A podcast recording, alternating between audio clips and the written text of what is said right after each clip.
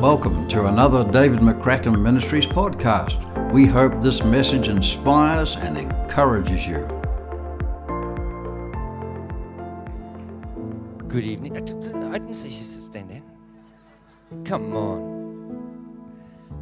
I've had an absolute blast in this church. I reckon I'm going to have to come back and visit, even if you don't invite me, because uh, I really like it, and uh, I reckon God likes it too. Bible says when people gather together, God commands a blessing. So if you want a blessed life, just gather together, love on God, worship God, receive God's love, and let Him love on you. I said to the men, I think it was yesterday, I have no idea who I said what to when because it's all blurs into one big meeting to me. But um, uh, sometimes we're far better at giving to God than receiving from God. Because it's easier for us to think that, you know, we just get to give Him more. And sometimes when we're so aware of our faults and our failures and we, we want to just make it up to God and just so we serve more and we give more and we're generous and we give of our time and and sometimes what we're not very good at doing is just receiving from God. And I think that God wants to love on us more than we want to love on him. I think God wants to give to us more than we want to give to him. See, you can't outgive God. Isn't that cool? How can you outgive the one who is a giver in his very nature? God is so wonderfully good. Hey, if you're in this place today and you just want God just to love on you, just from just open up your heart and your hands to God right now in this place. Holy Spirit, I just pray you'll just come across this place and touch us with your love. Lord, we've loved your presence in this place, Lord, and I'm asking for a wonderful touch from you right now, all across this auditorium, all across this auditorium right now. We receive your love, we receive your grace, we receive your goodness, we receive your smile, your blessing. Lord, we receive your kindness and your mercy. We love you, God. We love you, God. you're so, so good. Oh, you're so good. Would you bring revelation truth of what you're like to us in this place tonight?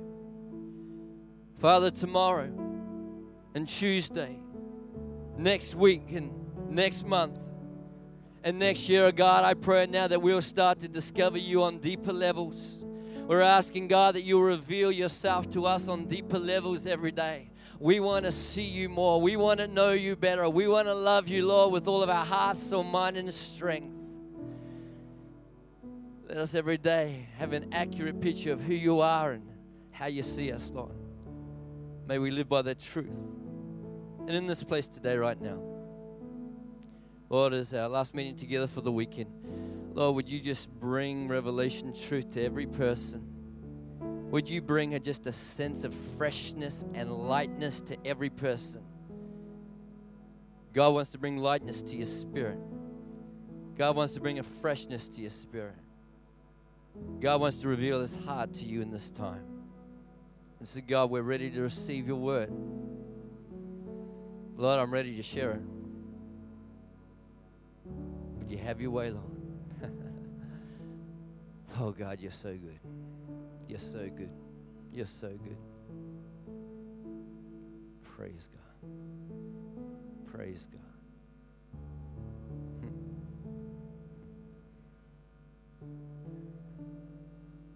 I just keep on smiling because I think about how good God is. He's so wonderful. He's so wonderful and He's worthy of praise. Amen. God, have your way in this place, we pray in Jesus' name. Amen. Now you may be seated. Thank you, Jerry. You can have a seat tonight too, buddy. I worked him to the bone this morning. I said, Can you stay and play just for a few minutes? Three hours later, when I finished preaching,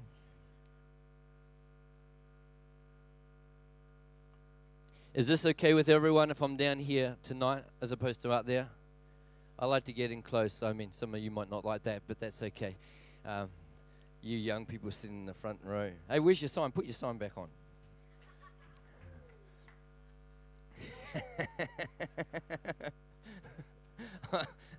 That's beautiful, buddy. That's very nice. Hey? Yeah, your sister made it. Oh. That's good. God is exceptionally good. Amen? Isn't that right? God is good. God is worthy to be praised. It really has been such a blessing. And I, I said this morning, I said yesterday that what I've got to share tonight is the most important thing I could ever share, and that wasn't just to get you off the couch and to come. Uh, it is the honest truth. I do believe it is the most important thing I will ever share. I love seeing all you wonderful middle-aged people with silver hair here. This is just, just so many good quality people, aren't you? You're just amazing. I just wish I could give you all a hug take you back to Melbourne with me. God is so, so good. I, I want to get into this tonight because I promised Pastor Marty I wouldn't keep you bef- um, longer than Tuesday. And, um, um, and I, I just want to just be real, real from the start. Is, okay, is that okay if I be real, real and honest in church? Is that okay, Pastor? Oh, that's good because that's what you're going to get. I need to back up and just give you a bit of my background before I start. And the reason for doing that is, uh, God forbid, not to blow my own trumpet, but this, the context is really important for what I'm about to say. Is that okay? I was born into an, amazingly wonderful family, David Margaret McCracken in New Zealand, those uh, 38, almost 39 years ago. And, and uh, two months before I was born, Dad started pastoring the church. Mum and Dad were people of integrity, aren't they? They're, they're, they're the real deal. They modeled what it is to be a Christian. And from a very young age, I felt like God called me and called my name, and I just responded. how many people know that God is always the initiator? Sometimes we think that we initiate a relationship with God, that we come to God and initiate. We never, ever, ever, ever, ever initiate. We always respond. God's the initiator. He's calling us well before we actually respond to Him. And from a very, very young age, I, I just felt God calling me, and I, and I responded to his initiation. And from a young age, I knew what it was to hear the voice of God. And I used to spend hours just at the piano and worshiping God as a 12 year old or a 13 year old. I, I've been involved in youth leadership, I've been involved in worship ministry for over 20 years. I passionately love God, I passionately love His Word. You probably got a little bit of a taste of it this morning. I love God's Word, I can't get enough of it. I've been a pastor for six and a half years previously, and I've been traveling uh, full time and on team with David McCracken Ministries for the last uh, five and a half years. And I've had this walk with God, this relationship with God that other people at times have wished they had. And the reason I'm saying all that is going to be made abundantly clear by what I'm about to say. And I need you to listen to me real carefully because how many people know that sometimes in our lives a so called subtle shift can radically change our life? Sometimes it's not a profound turnaround. Sometimes it's just a slight realignment. Is that right? That's what this is going to be here tonight. I found myself only about less than three years ago, maybe two and a half to three years ago. I found myself at a place where, while preaching, while prophesying, while writing daily devotionals, while speaking into people's lives and mentoring them, while loving God, while hearing from God on a moment by moment daily basis, while being in His Word and loving His Word, I found myself at a place where I was so riddled with guilt and accusation that I was going to a counselor.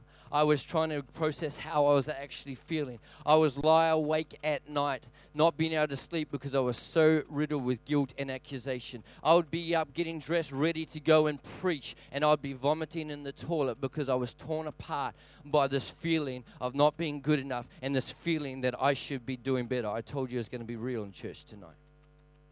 And I was not in that place because of any gross sin in my life. I wasn't I wasn't of doing anything terribly wrong. The reason I found myself in this place was not a God initiated, but a God allowed um, phase in my life because He wanted to rebuild me. The problem I had was this I knew what it was to honor God, I knew what it was to obey His commands, I knew what God required of me, I knew what God expected of me, and with everything in me, I wanted to honor God. With everything in me, I never wanted to do anything that would dishonor God. And anytime I had even the slightest thought of the wrong thing, anytime I had the slightest slightest attitude that was wrong, anytime I got slightly frustrated, anytime I think I glanced sideways at a lady walking past, or maybe even I possibly could have, maybe I'm not sure, I was so riddled with guilt because I so wanted to honor God.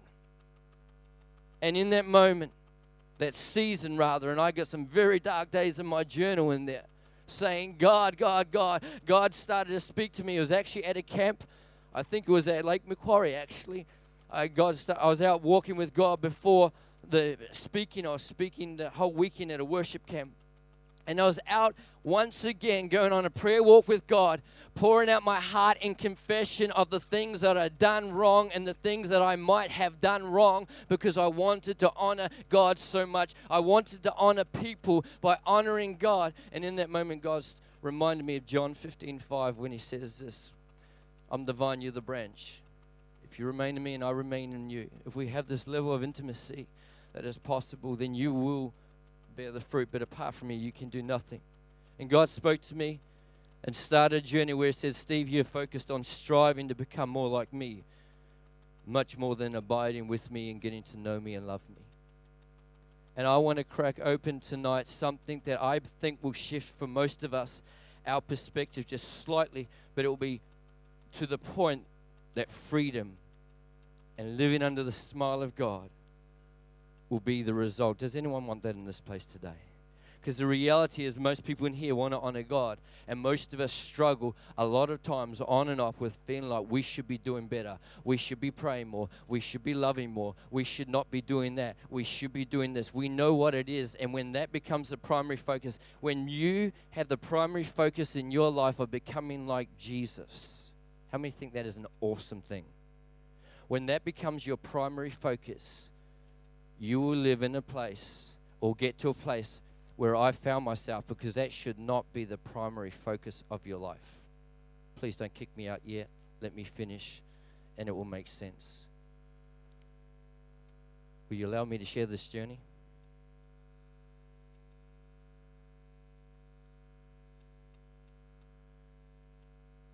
Jeremiah chapter 29, verse 13 as I start to speak this, you might say, Yeah, I know this. Will you stay with me? And I guarantee God will show you some things that you go, I never quite saw it like that. In Jeremiah chapter 29 and verse 13, God's talking to his people. And he says this When you seek me, you will find me. When you seek me with all your heart. Another, paraphr- another version says, If you seek me, you will find me. When you seek after me, says God, you will find me if you seek me with all your heart. The focus of this passage is on us personally seeking after God. See, you can increase knowledge by someone teaching you about God and about how to be a Christian, but you can only increase intimacy when you personally are seeking after God Himself. A.W. Tozer, a great man of God from the early 1900s, made this quote. He said this How tragic that in this evil day we have had our seeking done for us by our teachers. For God, the journey of us seeking after God to discover Him on deeper levels, getting to know Him better, and loving Him with all of our heart. For God is the destination. It is all about the relationship with God. It's all about us knowing Him better. That starts with us seeking after. I'm not just talking about spending time with God. My whole life, I have spent a lot of time with God. I've spent hours in a day with God, but I realize I've spent hours in a day with God primarily knowing Him on the level that I've always known Him. And I'm saying that God is inexhaustible. There is always more to discover about God Himself. And when we seek after him, we will find him. He is not lost. He's saying, You will discover new things about me, things that you never knew before. And that journey of seeking after, that journey of discovering, oh, I never knew that about God. And as a result, you love Him more. That is the destination with God. It's all about the relationship. But what has happened in the church today, not this, I'm saying the church worldwide, in my life and in the life of many good people, is we have made the destination a changed life, which should be the evidence and the results of the destination and not the destination itself. Stay with me, and I'm going to make this very, very clear to you. And this is not going to lead to license, this is going to lead to freedom and liberty in this place today. Woo!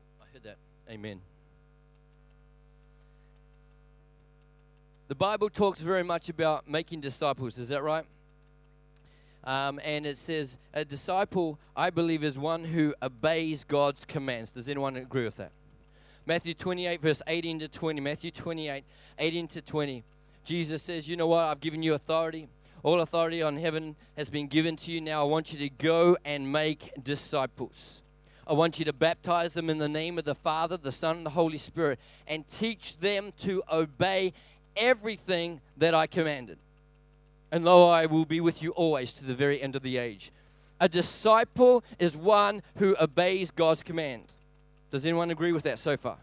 In fact, Jesus actually says in other passages, He says, If you hold to my teaching, if you do what they say, then you truly are my disciples. In James chapter 1, it says, Do not merely listen to the word and deceive yourself, thinking it's just about knowing the word. You've got to do what it says. A disciple is one who obeys God's commands. Are you with me so far? Feel free to talk to me and relax in church. Is this cool tonight? So, a disciple is one who obeys God's commands. Yes? Matthew chapter 22, verse 36 to 39. The, the, the, religious leaders came to God and they echo what you and I have maybe echoed many times. They came and said, God, there are so many things that we have got to do as a follower. Have you ever felt like that? So many things that you're meant to do. They said, Can you narrow it down for us? And Jesus said this This is the first command love the Lord your God with all your heart, with all your soul, with all your mind, and with all your strength. And then he said this this is the first. Everybody say first. And this is the greatest. Everyone say greatest. This is the first and this is the greatest command. And the second, everyone say second, is like it, but it is not the first. The second is like it, but it is not the greatest. And that is to love your neighbor as you love yourself. See, what we've done in our lives today is we've taken on this mantra that is about love God and love people, and we've put them on equal pegging. But the reality is this the greatest evidence to God that you are a disciple is the fulfillment of the greatest commandment that you can love the Lord your God with all your heart, soul, mind, and strength. The greatest evidence to people that we are a disciple, hear me here tonight, the greatest evidence to people that you're a disciple is by your love for people because they cannot see your love for God. They can only see what you do. In fact, Jesus addressed this in John 13 35 when he says this This is how people will know you're my disciples by your love for what? One another. He was saying, you know what? This is how people will judge, and this is the reality. Listen to me right now in this place. We have made the evidence to people, our love for people, the fulfillment of the second command. We have made that the pursuit of our life and not the fulfillment of the first command to love God with everything our heart, soul, mind, and strength. But here's the deal you can fulfill the second command and never fulfill the first.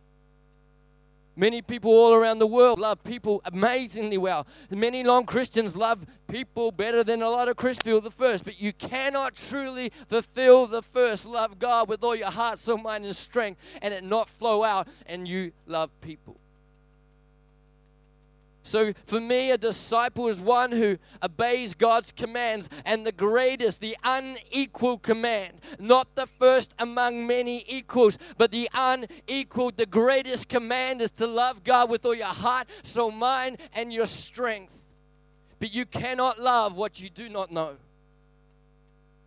See, I can say I love Mother Teresa when she was alive, but the reality is I never met her. I love what I heard about her, but I didn't know her. You've got to start by, you can only love what you know. But here's the next thing the more you know, the more your love can grow. I think the day of salvation is like the wedding day.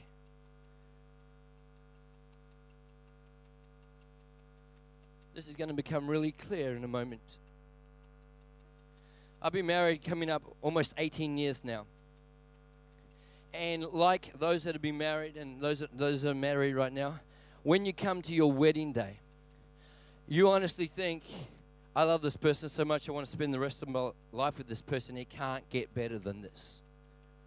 But I want to tell you with all my honesty in my being, and you could ask my wife and she'd testify it's true. We love each other so much more now than we did 18 years ago when we got married. See, we entered that relationship. We embarked on that wedding day on an endless journey of spending time together, getting to know each other better. And as we discovered things about each other that we didn't know before, our love for one another grew deeper and deeper. We didn't go into marriage with the thought, my focus is I want to change. My focus is I want to not do the things that annoy her. I want to start doing the things that she likes. That was not my focus. My focus is I want to get to know and love this lady more. But in our spiritual life, this is how it works. Before people are saved, we start in the right place, Pastor. Before people are saved, and it doesn't matter what they're doing in their life, maybe they're ones that uh, uh maybe they drink excessively your focus is not there. If they would only but stop drinking excessively, then everything would be right. It's not your focus, is it, Mick? Your focus is they don't know God. They need to know God. Is this right? They don't know God. They need to know God. But then what happens is, as soon as they come to a place and they come to the day of salvation, they make a commitment to God, our whole focus shifts. Now that you know God, it's all about becoming more like Him and loving people and we're trying to become like a God we know very little about. The God that I've started to know more and more in these coming in these recent years, I've found that He is inexhaustible. You've heard me say that this weekend. I believe with all my heart that I can learn something new about God every minute of every hour of every day of every month of every year to the uh, to the day I die and have only scraped the surface of who my great God is. I believe with all my heart that forever and ever and ever, every created being, including the angels and you and I, will be discovering things about God Almighty that we never ever knew before. I think that's why we can stand around the throne for millions and millions of years saying, Holy, holy, holy, worthy is the Lamb. And people said, after a while, surely that's got to get a bit boring. But when you're discovering something new about God every moment of every day, because you can never, ever, ever ever, ever, ever know all there is to know about God, then God says, on this side of the grave, how about you come and you focus on discovering new things about, oh, I never knew that about God because the more you see Him as He actually is, you will love Him more. And that is the greatest evidence that you're a disciple of Jesus Christ.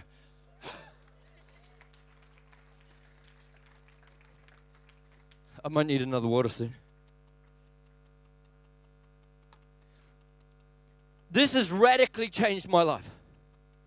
Because I realized I had very subtly made the greatest focus of my life to be changed and become like Jesus. Which is evidenced by what? I'm more patient, I'm more loving, are more kind, which is all based in my relationships with people, which is all the fulfillment of the second command. And every time I missed that just a little bit, condemnation and guilt came. And I realized that I just subtly made the secondary, which is the second, it's not the 536 millionth, is it?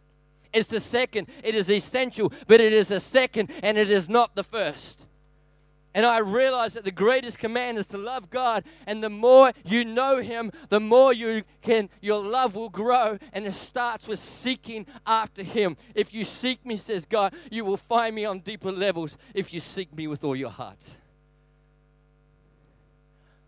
The burden of perfectionism, the burden of, oh no, I stuffed up again, will be lifted off you when you make your primary pursuit in life.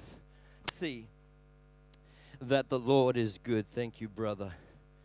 You're a lifesaver. Are you doing okay here today? Is what I'm saying making sense so far?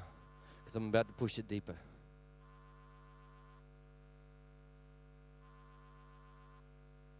Some of you that have been in church for a while and they know the importance of a changed life right now, you might be doing this in a little panic saying, Goodness me, don't give everyone license not to focus on changing your life. Just, just relax. Just relax. You're going to see how what I'm going to say is going to achieve that result far better than our current focus in our lives. No matter how good you are, you and I, when we suddenly make our focused about a changed life and becoming more like Jesus as the primary pursuit, you and I will often have a feeling that we're not doing good enough. because we have got the secondary into primary place and the primary into secondary place. I'm here to put the primary back into primary place because I'm living under the smile of God right now. And I still make mistakes, but it doesn't debilitate me anymore because I've actually got to discover that God's really, really nice and He's okay with me on the journey. Which I discovered when I stopped focusing on changing as my primary pursuit and I focused on getting to know Him better and loving Him more. I'm free. Let me make this really clear. Is that okay? The focus of Jeremiah 29 13 is that we are personally seeking after God so that we can discover Him more and love Him more. Have you got that so far? Here's the promise you will find Him. See, when God says something will happen, there is no alternatives, there's no ifs or buts because God is not a man that He should lie. So if he says to you, buddy, if you seek after me, I promise you, you will find me on deeper levels. If you want to know me more, I promise I'll reveal myself to you more. That's a pretty good deal. But here's the deal we primarily find God where? In His Word. The primary place that God says you can discover what I'm like is in my Word. I'm about to make a few statements, and I need you to hear this very, very clearly. We should primarily find God in His Word, but there is a problem. We do not normally look for Him in His Word because we normally read the Word to apply the Word. We normally read the Word saying, What is required of me so I can become more like Jesus? We primarily read the Word for fulfillment of the second command and not the first command. You think about in your own quiet times. The reality is, as a preacher, I realize that most of my preaching is based around, hey, what is required of us? Let's go and do this so we can honor God. And there's essential, we need this in the body of Christ. The Bible is full of, uh, in the epistles, uh, the Paul, Peter, these guys wrote many things that we need to do and not do. So that is essential part of Christendom, but it should always be the secondary and not the primary. The primary purpose of the Word of God is not to teach you how to live. The primary purpose of the Word of God is not to be your blueprint for living. That is the secondary purpose. The primary purpose of God's precious Word is to reveal what God is like so that you can get to know Him better and love Him with all your heart, soul, mind, and strength and to fulfill the, sec- the first and the greatest commandment. But herein lies our problem. We don't look for Him because we're so intent on what does this require of me. Can you see how much of we're constantly putting the burden upon ourselves. As God started to reveal this to me on this journey, when I was stripped down to the, the, the, the bottom, Mick, I was out walking on the bike track by my house there in Melbourne, and this is exactly what happened. I want you to get this because this, God made this really clear to me. I was out walking, and God was saying to me, You know what? You don't discover me in my word because you don't look for me, because you read the word focused on what is required of me. And he started to speak to me. He says, Do you remember when Peter asked me, How many times do I have to forgive? I said, Yes, God. He said, and he, re- he quoted to me. He said, You know what? Peter said, Do I have to forgive seven times? I mean, that's pretty good. And Jesus said, No, not 77 times, but 70 times 7. And in that instant, the Holy Spirit said to me, That was first and foremost given as a reflection of my heart for humanity. I'm not a God that will just forgive seven times. I'm not a God that has grace that will run out. My grace is sufficient. My grace will keep on giving. My forgiveness will there be there, not just seven times, but 70 times seven. You think that you've mucked up and I'm about to write you off, but my forgiveness keeps on coming, keeps on coming. You can't exhaust my my forgiveness, says God. And then he stopped me in my tracks and says, But you've never seen me in that passage because you've never looked for me. And I went, You're right. I've only ever read that saying, God, you need to help me to become more forgiving so I can fulfill the second command. I preached in saying, Let's be ones that forgive this week, fulfillment of the second command. I read in my devotions, I read something like that, and I said, God, would you help me to forgive? And is that an accurate use? Absolutely. But it is secondary. What would happen if we read every story in the Bible and our first question that we asked was this God, what does this reveal about you? What happens if all these stories that we automatically try to apply, try to apply, try to do? I got to do better. I got to do better. We read them and say, God, would you show me what you're like in this word? Would you show me what you're like in this? The purpose of this book is to reveal what the author is like. A.W. Tozer again made this comment. He said, The modern scientist has lost God amid the wonders of his world. Isn't that true? I, I, love watching the wildlife documentaries. Anyone else? I love it. I just see God all over it, don't you? And the, the David Attenborough stuff is just like second to none. It's just like wow, wow, wow. But here's a man, David Attenborough, who is a staunch atheist. There is no God. The modern, listen to the quote in full. The modern scientist has lost God amid the wonders of his world. We Christians are in real danger of losing God amid the wonders of his word because we're not looking for him. What's required of me? I realized, Marty, that almost every one of my prayer walks was focused on asking God to forgive me for something, God to change me, God to make me more like Him. Where was it, God? Would you just reveal yourself to me? Every time I read the word, it was God, would you speak to me with the focus of so that I can become more like you and I can put it into practice? Again, am I saying this is not essential? It is essential. You're not getting that from me, are you? You're not getting the wrong thing. But it is secondary, not primary. Let me ask you something.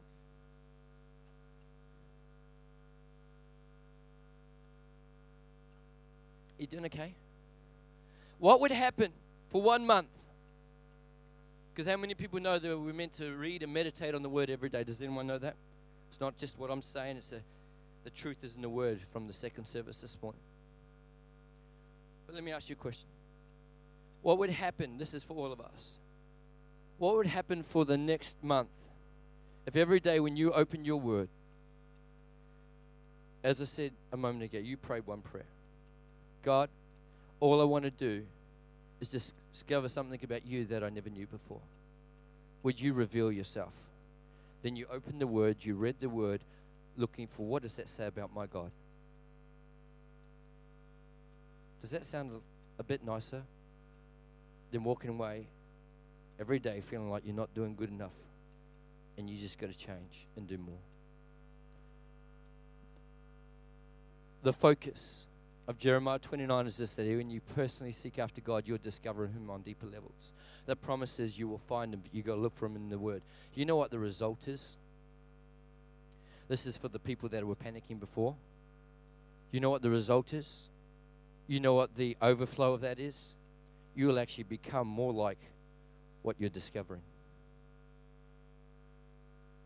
But that should be the result, not the primary focus. Let me make this abundantly clear. I want you to look at me as I as I quote the scripture because this gets me a little bit excited. Not much gets me excited, but this gets me excited.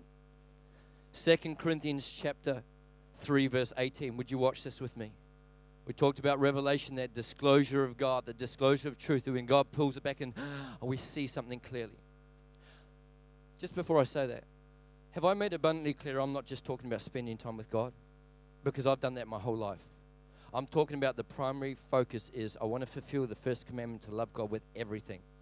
And the only way I can do that is to discover more of who He is and fall in love with Him more and more and more. And is based in seeking that what you will find. I can tell you right now, discovering really good things about God and falling in love with Him more and more sounds a lot nicer to me than spending the rest of my life striving and feeling guilty because I'm not doing good enough. Doesn't it sound a bit nicer to you? And here's the result. And the evidence of this is in my life in the last three years where I've shifted the focus. This is what it says in 2 Corinthians chapter 3, verse 18. Would you watch this with me? Watch this, watch this. This is awesome. Did I say it was awesome? Watch this. And we, all, all of us, with our face having been unveiled. What's that? That's the revelation. With us, watch this. Ooh, this is good. And we all, with our face having been unveiled, having beheld the beauty of the Lord as in a mirror. How many people think that's pretty clear? we're starting when we get this revelation. Oh, I never knew that about you, and we behold the glory of the Lord as in a mirror. We will be changed into that image, that even from glory to glory, and it will be a work of the Lord's Spirit as we walk through life saying, God, I want to discover you, and God reveals something of Himself, and you are walking through life not thinking, I've got to change, I've got to do that better, I've got to do that more, I've got to stop doing that. But you are saying, God, I want to discover you, and God brings revelation from His Word, and you're walking through life looking at that. That the Bible says you will be changed into the image that you're looking at from glory to glory, but it will become a work of God's Spirit and not a work of us trying harder, trying harder, trying harder, trying harder. You see, it's meant to be a work of the Spirit transformation, and we've made it a work of us trying and trying and trying. You will become like what you behold. And if you are primarily beholding, I've got to change, I've got to do this more, I've got to do that more, can I say that you are beholding yourself? So you're becoming more like yourself. You want true lasting change? And we, with our face having been unveiled, behold the glory of the Lord as in a mirror. We're changed into the image that we're looking at from glory to glory, even by the Lord's Spirit. That sounds nicer to me. See, this is how it works. In the past, we read the story in Peter and we read it about forgiveness and we say, God, would you help me to forgive more? God, I, I really struggle with this, and I, I pray that you will really help me to do that because I know it honors you, and I know you'll only forgive me if I forgive others. And God, I, I'm really finding this difficult, but this week, would you please help me to forgive because I need to forgive? Can you see where I'm going? But what happens if you read that same passage in the morning and God, would you reveal yourself? And you read about the inexhaustible forgiveness and grace and love and mercy of a God who says, I am not slow in keeping my promises as some count slowness, but I am slow because it's my will that none should perish. And when you confess your sins, I will forgive you time and time again because it's all about the relationship. And I love you so much, son. I will keep on forgiving. And I walk through life and I am just so grateful for the endless forgiveness of God that next time when someone hurts me because I'm looking at the forgiveness of God the Holy Spirit just gently nudges me and say, "Hey, son, is is that how I would respond?" I say, "No, that's not the picture I'm looking at." God, would you help me to forgive? I release it, and the Holy Spirit helps you to forgive. He says, "Let's keep on walking on, my son," and it becomes a work of the Holy Spirit. It's subtle. It's profound. The primary needs to become the primary it will lift the burden off you. The secondary is the secondary. Don't fear that you won't change if you're not focused on, I've got to change. Because if you're looking at the right thing, you actually become like it. You don't fear the lack of change. I think the greatest change in our life, the greatest change in your small groups, the greatest change in this church, the greatest change in the city is when people get a revelation of what God is actually like. People want to come towards Him. The greatest thing you can do in a small group is say, let's just talk about God. But what we do is we talk about ourselves all the time. What would happen if we say, let me show you what I discovered about God? I've never seen it before and we talk about it, and people go, I've never seen that either. And they leave thinking about God, not themselves. I'm thinking about God a heck of a lot more than I ever did before. And as I said this morning, the greatest discovery I've had in the last two years is God is nice. I knew that. I discovered just how nice He is. He's okay with Steve McCracken on his journey. He says the steps of a good man are ordered by God, and God delights in him, Steve McCracken, even though he fall. God delights in him even though he fall. He won't be totally cast down because God won't even let him hit the ground. He says, I'm going to uphold you. Come on, let's keep on walking, son. God is nice. God is nice. You, you're doing okay?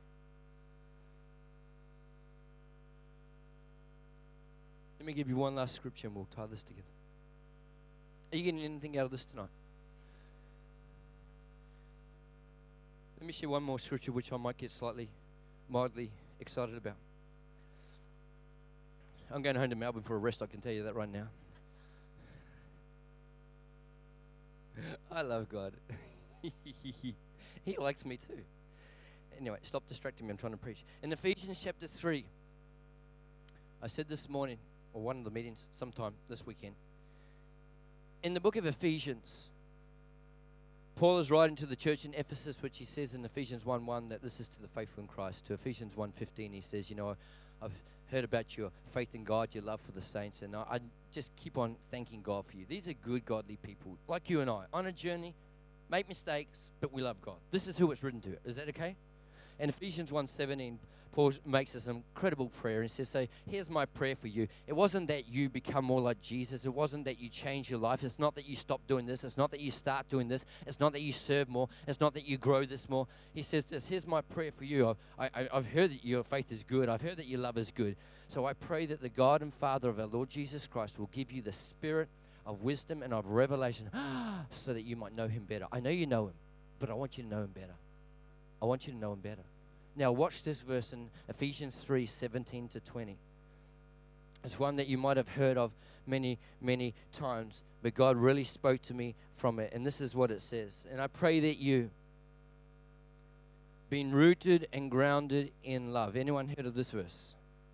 Let me clarify what it. When I read that, God stopped me on this journey. He stopped me right there. He says, Stop. That word love is not just about an emotion or a feeling of love. He said that word love is interchanged with God. Because 1 John 4, verse 8 says, God is love. He says, You are rooted and established not in emotion or a feeling, but in God Himself. Do we agree with that? He's, and this word rooted means like the day of salvation is you're planted, you, you've made that decision, I'm going to follow God. And you having made that decision and being established, starting to grow up in Christ. So this is people that are made a decision and starting to know God more. Is, are you with me? Watch what it says. Here's my prayer, says Paul. I pray that you, being uh, rooted and established in love in God Himself, you may grow, you may have power together with all the saints. Oh, what to, to, do? What to grow the church? No, you may have power together with all the saints to start to grasp. Watch this: how wide and how long and how high and how deep is the love of God. But I already know what the love of God is. You have no idea how wide and deep in love and how high the love of God is. You have no idea what God's love is really like. And He says, "I know that you've been planted. I know that you've been established, but there is so much more to discover just about the love of God, let alone anything else. And I pray that you'll start to grasp how wide and how deep and how high and how long the love of God is, and to know this love, this God that surpasses your knowledge. There are things that you've never even considered about God, and I want to show them to you, says God. I want to reveal what I'm like, and you'll taste and see that the Lord is good. And then it says this so that you might be filled to the measure of the fullness of the stature of Jesus Christ. Here's our problem our focus is growing to the fullness of the measure of the stature of Jesus Christ. That's our primary focus. That is the result, so that the result is you might be filled to the measure of the fullness of what you're getting revelation of. My focus was growing to the fullness of the measure of the stature of Jesus Christ. It is no longer the primary focus of my life, but it is the fruit and the evidence of my life. I am far more like Jesus now than I used to be because I've actually discovered things about Him and I'm walking through life looking at Him and receiving what He's giving me, and I'm actually becoming like what I'm beholding. You want to be set free? Change your primary focus in life. It's to love the Lord your God with all your heart, with all your soul, with all your mind, with all your strength. And the more you know, the more your love can grow. But here's the focus you seek Him. Oh, I'm looking for Him in the Word. You will find Him. And you'll be changed into what you're looking at. Can anyone say amen?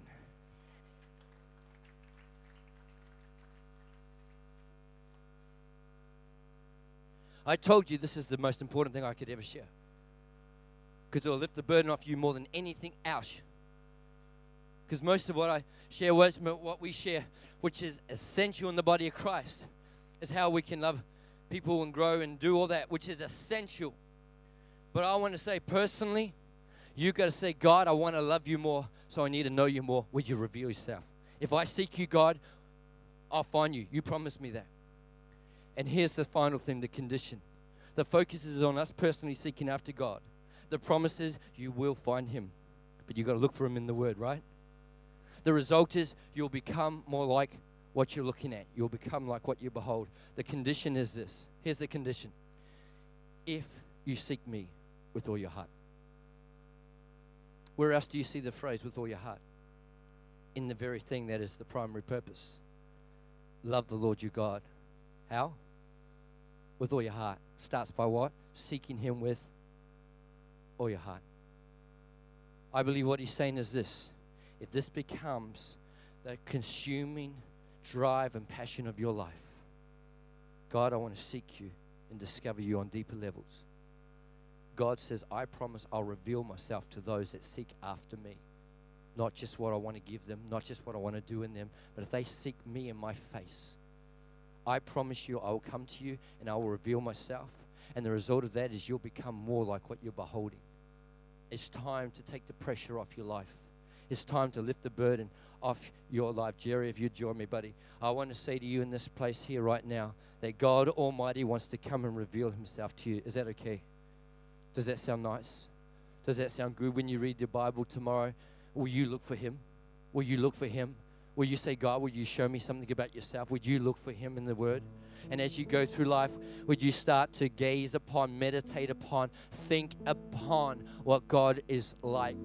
And allow the transformation and the change that you desire and He desires become a work of the Spirit. You know what God said to me a couple years ago on this journey? He says, Steve, you've taken on the role of the Holy Spirit in your life.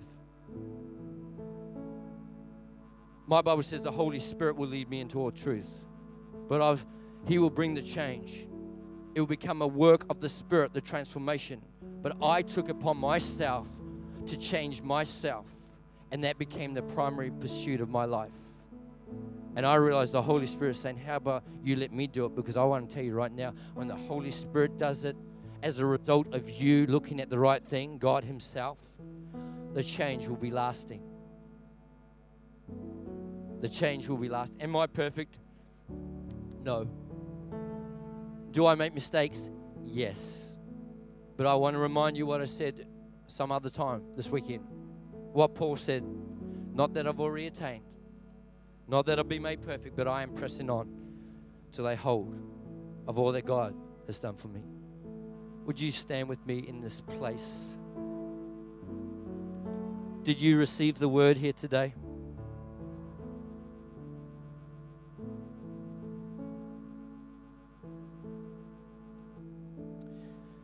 Oh, let's just take a moment.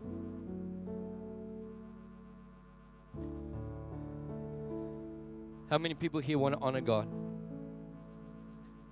How many people have felt God bring some clarity to them today? We've never been on the journey too long that we can't be learning. I, I need to remind you what I started with. I've been walking with God for 35, 36 years with an intimate relationship. I could hear him clearly. I was preaching the word, I was traveling, and I still found myself in this place where I was living under condemnation and guilt because my focus was just the first had become the second, and the second had become the first. God wants to come and love on you. I just want you to reach out to God. We're about to close, but I just feel I just want to pray. Uh, I'm just going to follow the prompting. Can we just have someone move these two things, please?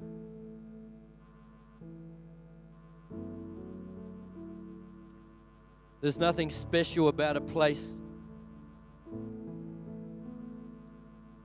But there's something significant when we step out in the same way, when God says, You know, if you confess me before men, I'll confess you before my Father. There's something about I'm going to step out of where I am and take a symbolic step forward. And I want to say across this auditorium right now if you want to give the rest of your life to actually seeking after God Himself, discovering more about who He is, and loving Him with all your heart, and allowing Him to do the work of the Spirit and bring the change, then I want you to come right up to the front, wherever you are, and fill this place. We're just step in and saying, God, I want to do it your way. I want to become more like you, but I want it to be a work of the Spirit, God, and just come and, and just lift up your eyes, lift up your head to, to God, lift up your hands. God, across this room right now, see your children responding to you. Lord, we echo the, the words there in Jeremiah. God, you said if we seek you, Lord, we will find you. Lord, you promised, oh God, you revealed yourself to us. And so we say we're hungry in this place. We're hungry to see you as you are. Oh God, we've tasted and seen that you are good. Lord, we know about your love. But Lord, we understand, Lord, that it is so much wider and deeper and greater. There's facets of you, oh God, that we have never, ever considered. There's things about you that have never entered our imagination. And God, we yearn for you. We yearn for you, oh God. We want to see you more. We purpose to talk about you more with our friends. We purpose to, to share, hey, look what I've discovered about God. God, we want to be ones that testify of the goodness of God. We want to look for you in your word, oh God, and we pray that you reveal yourself. Lord, I'm asking for revelation truth to every person. Oh, tomorrow morning, may their God encounter go to a whole new level as they focus on you and not on themselves. Lord, would their God encounter go to a whole new level as they focus on discovering you and not just trying to change? Right now, across this room, across this room, can I just have a little bit more of this in the foldback, please? Oh, God, right now, across this room, I just pray right now that the burdens will be lifted off. Oh, the burdens of not being good enough. I break that off in the name of the Lord Jesus Christ. Oh, the burden of being perfect, the burden of never making a mistake, the, bur- the burden of feeling like you need to be doing better. That I gotta be doing better. I've gotta be doing better. I've gotta be doing better. I've gotta be doing better. I break it off in the name of the Lord Jesus Christ. God, I'm asking for divine revelation every moment of every day. May we see you as you are. God, we lay down every thought of you, oh God, that is not in keeping with who you actually are. Would you redefine yourself in, in our mind and in our hearts, oh God, as you actually are? Because we acknowledge in this place the reality is so many of us have a history, oh God and our perception of you is so often based on what other people have said and what other people have done, and that church that hurt us, and that leader that let us down. And our perception is often tainted. We declare in this place, we lay it down. We lay it down. And we ask, oh God, that you would help us to see you as you really are. Oh, open our eyes, open our eyes to see you as you are, high and lifted up, glorious in love and in majesty. Oh, wonderful counselor, mighty God, the Prince of Peace. You are wonderful, you are wonderful, you are wonderful, you are wonderful, you are wonderful, God.